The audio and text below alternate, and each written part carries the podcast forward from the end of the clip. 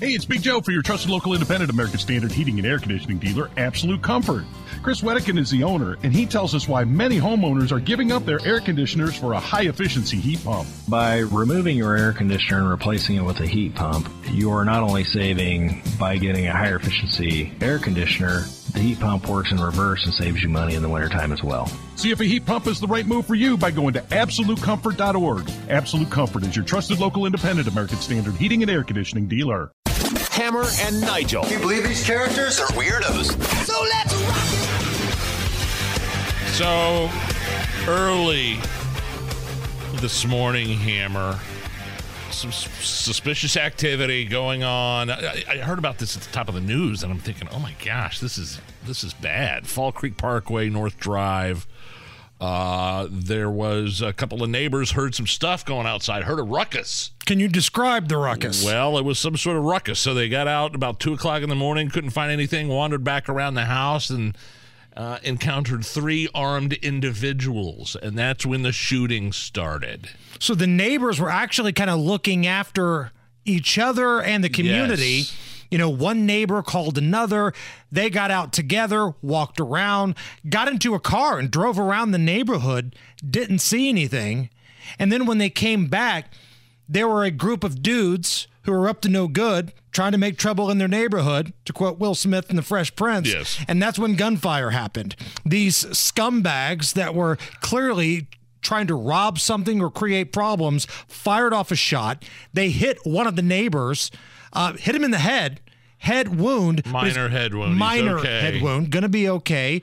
It's just too bad that the victims here weren't able to connect with the would-be armed robbers. They got into their SUV and left. There are bullet holes, from what I'm told, in their car or SUV or whatever they were driving. And police are saying if anybody knows anything at all, if you've seen the 3 people that were creating the problems in the neighborhood, call Crime Stoppers at 262-TIPS.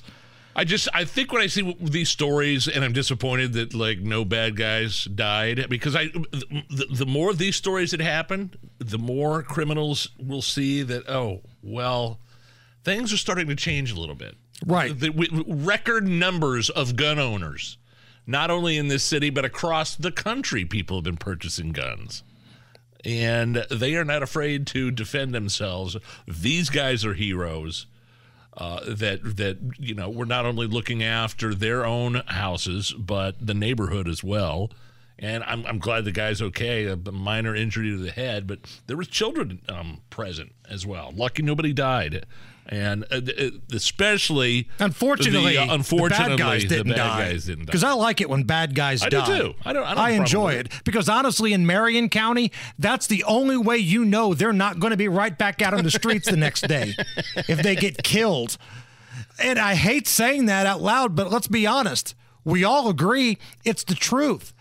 There are only 2 ways to make crime better in Indianapolis. You have competent leadership that locks up repeat offenders for a longer period of time, tougher sentencing for violent offenders, because a lot of these people get back out on the street and commit more crime. Tougher sentencing on them, or law-abiding citizens do law-abiding citizen things and eliminate the threat. Those are the 2 ways that Indy could be safe. I've got very little faith in option A, but option B might have to be something that more people consider. So if you know somebody that's getting a weapon for their home, maybe it's going to be a gift for the holidays, I don't know. Do yourself a favor and get properly trained. Well, it all started, I think, around the Summer of Love 2020. They saw businesses and neighborhoods and cities being burned and rioted and looted, and nothing was being done by the Democrats that ran those cities to protect the citizens. And the mayor's office told the police downtown, basically stand by. Let them march. Give them some room. Yeah. You got to have plenty of room for that window to go through the jewelry store on the corner. I mean, that sucks. I'm sorry. That flat out sucks. So I get it. I totally understand why more people want to buy firearms for their house, and I hate the fact that these 3 guys didn't die. Dead bad guys makes me laugh, and I wish they would have died.